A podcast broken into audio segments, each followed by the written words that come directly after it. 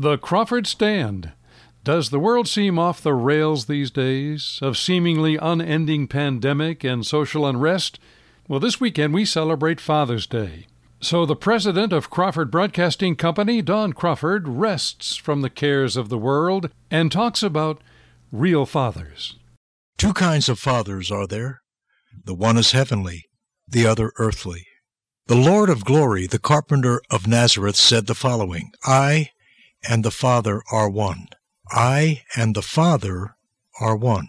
What a claim! Blasphemy by a human being if it were not true. Blasphemy.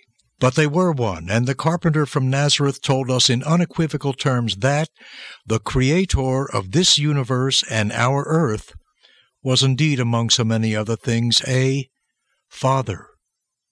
Amazing, amazing. A Father to him and a Father to us. For otherwise, this Creator would be completely unknown, incapable of being known by us, but He is. And the Supreme Creator loves us and cares for us. To me, that is a thought incomprehensible were it not for, for Him, for the Lord. Our Lord Jesus Christ took something remote, obscure, and unfathomable, and made it known personal, deeply meaningful, and loving, so that we, we the creatures of His creation, could understand who we are, and why we are, and what we should believe. We are to understand and believe, said Jesus, that there is for us an eternal Father, and not merely a cosmic Creator. We are known as individuals, as sons, and as daughters by this Father, and we are not mere specks in the universe or dust in the wind. We have meaning. We are, in fact, sons and daughters of this Father. Never forget that. Having claimed our inheritance as such through the Son, the Son, Jesus Christ. Hard to comprehend, is it not? Except for the fact that it just happens to be true we are also told that God the Father is love. God is love. And that love is the essence of God, and so it is available to us. Very much available to us.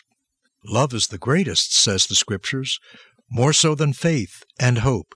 And to know that God is love incarnate is just incredible. Absolutely incredible. I marvel at the truth of that revelation every day of my life. And we who are fathers should love the very same way. Even as the Eternal Father loves us, so should we love our children. If a heavenly father loves unconditionally, so an earthly father should do the same, hard as it may be at times. Love the child unconditionally. The highest attributes of any earthly father are the embracing, heartfelt, and unconditional loving openness to the child, even as the Father loves the child, because love, and especially that love, never fails. But there is another side of love from our Heavenly Father. We think of it, we humans do, as a tough love. That is, love at work which is ready to discipline. To discipline. Are you, as Father, ready to do that? Love indeed may be meek and warm and gentle and forgiving and kind and open, and it should be. But love must also be tough, demanding, disciplined, and concerned for all things which are right. The right. For there are indeed prodigal sons and daughters who go astray. As such, they honor not the Heavenly Father, nor the earthly. Discipline is required, and that discipline should be firm and straight. The rod was used in the old days to accomplish discipline and to carry out punishment, but the rod has been taken away. You do not hit a child. And perhaps if you do things right, you shouldn't need to do that.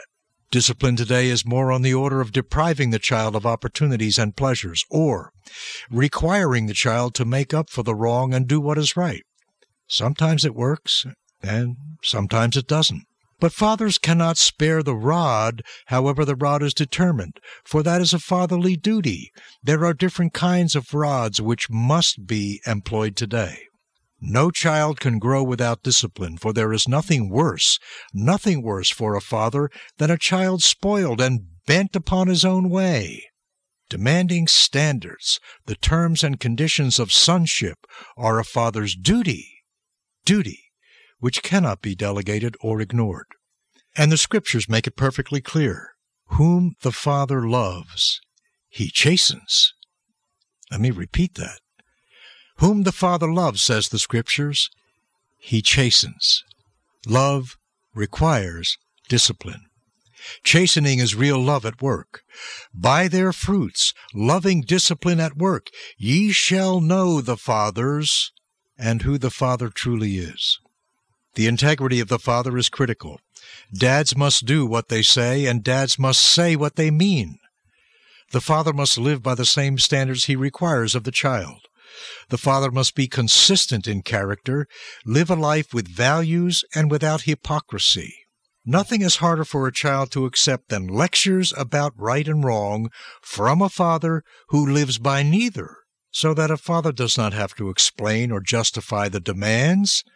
The father does not have to negotiate with the child and in the course of discipline ask the child if what the father wants and what is right is okay okay with the child? For it matters not if the child agrees with the father. If a child respects a loving father, that's all that's required. So many families seem to have so little respect for each other and rapidly become dysfunctional. Respect is critical in a vital and dynamic family relationship. But a true father, a real father, is head of household. The father is the head of the household, or he should be. He is the one in charge, so says the Scriptures, but he is kind and loving and considerate and respectful, above all, respectful of all, including and especially the wife, the mother.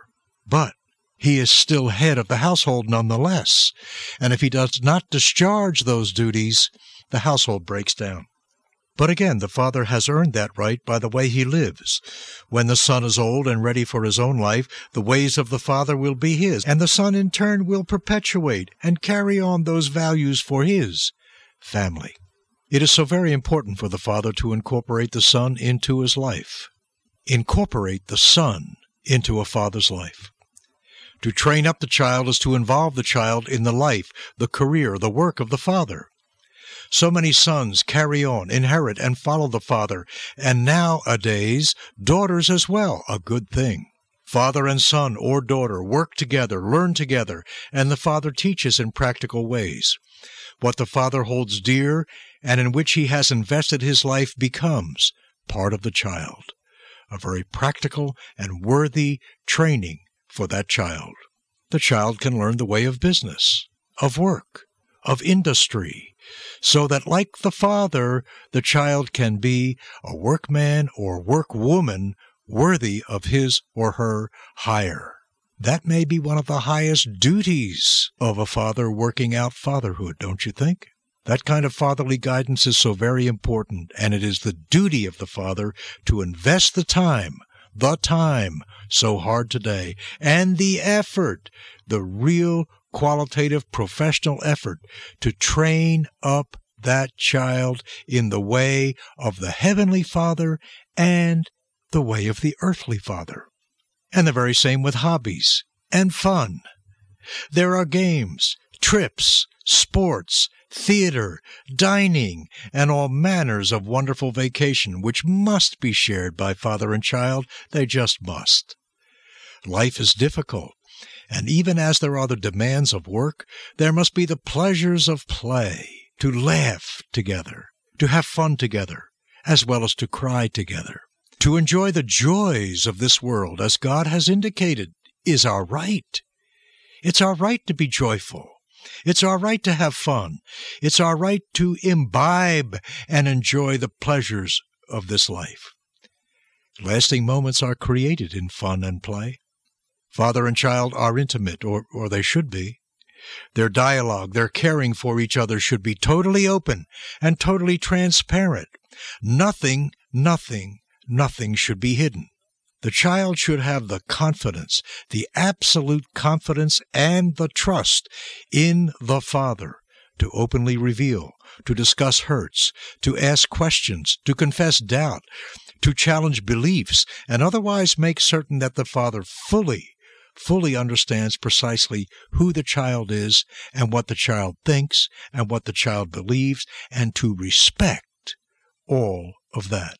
For the child develops independently and individually, a special and unique creation by God, and not merely as the earthly father would have him or her to be. And that's a good, good thing.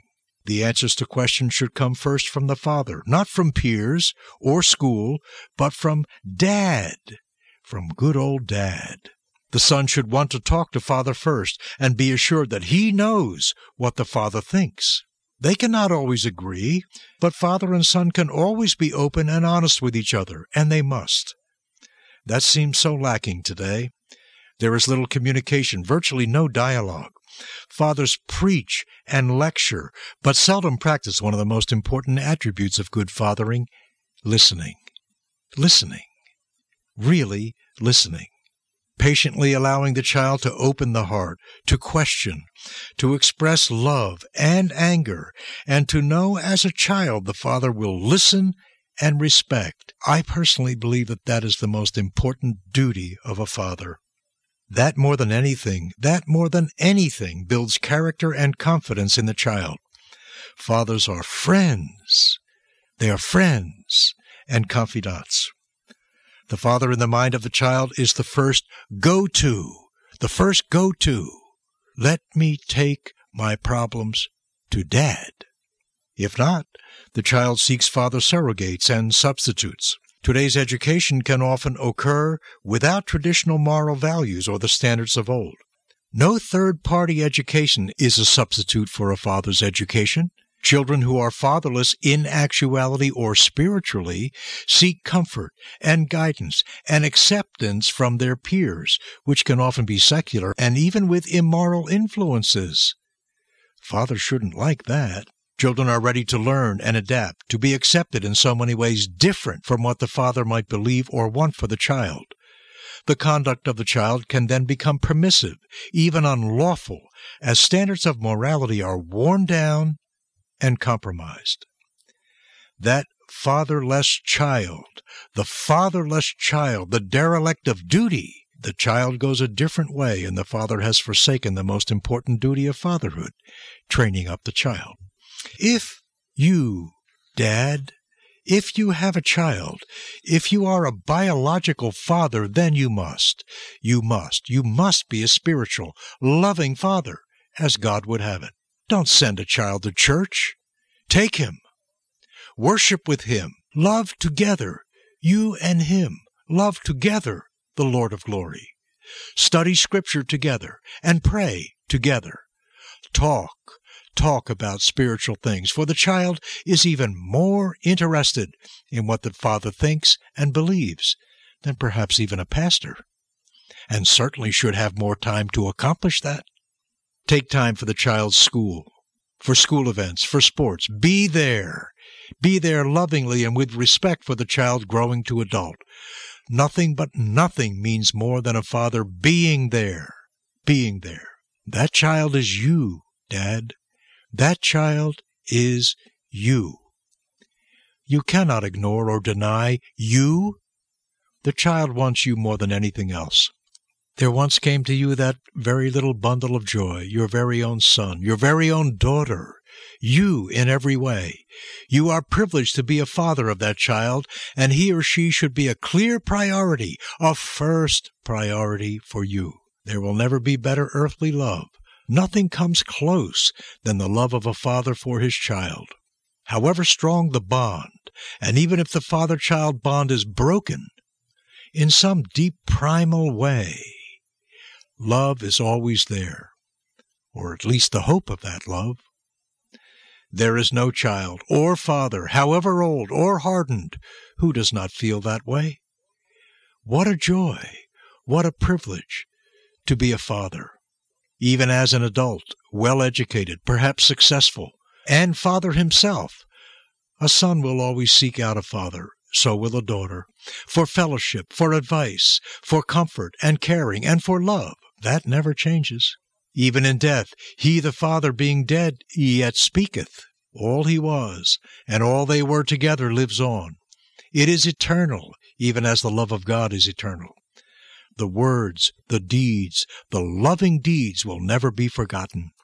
The understanding, the trust, and the respect between father and child will never die. Never. And perhaps a father's proudest moment is when the child, the adult, is ready, is ready for the world, and leaves the father and becomes his own man.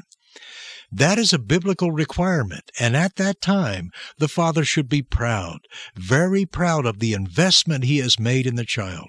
For a father can think back and reminisce and remember all of those things which forged the bond, the training, the education, and the growth of the child, an investment far more valuable than anything financial. That very wonderful person, says Dad, that's my son. That's my daughter. That is my daughter of whom I am so very proud. He or she was worth everything I gave, the loving bond between father and child will sustain and motivate and guide the child for a lifetime. It is the earthly component of the Heavenly Father. Ah, what a privilege! What a privilege it is to be a father.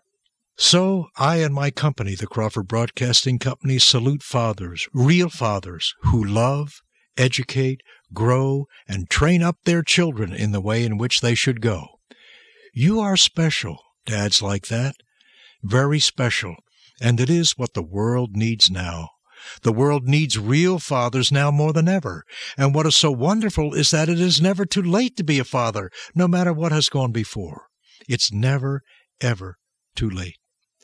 Fathering may ebb and flow, but the opportunity is always there. It's always there. Never quit, never give up on fathering. Go for it. So enjoy your day, Dad. Father's Day can show love and respect for Dad one day. But real fathers are honored by their children every day. For the most priceless thing any child can have is a loving father. Please consider letting Mr. Crawford, who is a father, letting him know that you appreciate these daily visits. His email address is stand at crawfordbroadcasting.com. When you write, be sure to tell Mr. Crawford on what station you hear the stand. Write to him at stand at crawfordbroadcasting.com. He'd love to hear from you this week. And to review what you hear, go to our website, crawfordbroadcasting.com. The Crawford Stand is a public affairs presentation of Crawford Broadcasting Company and this station, serving God and country. I'm Bill McCormick.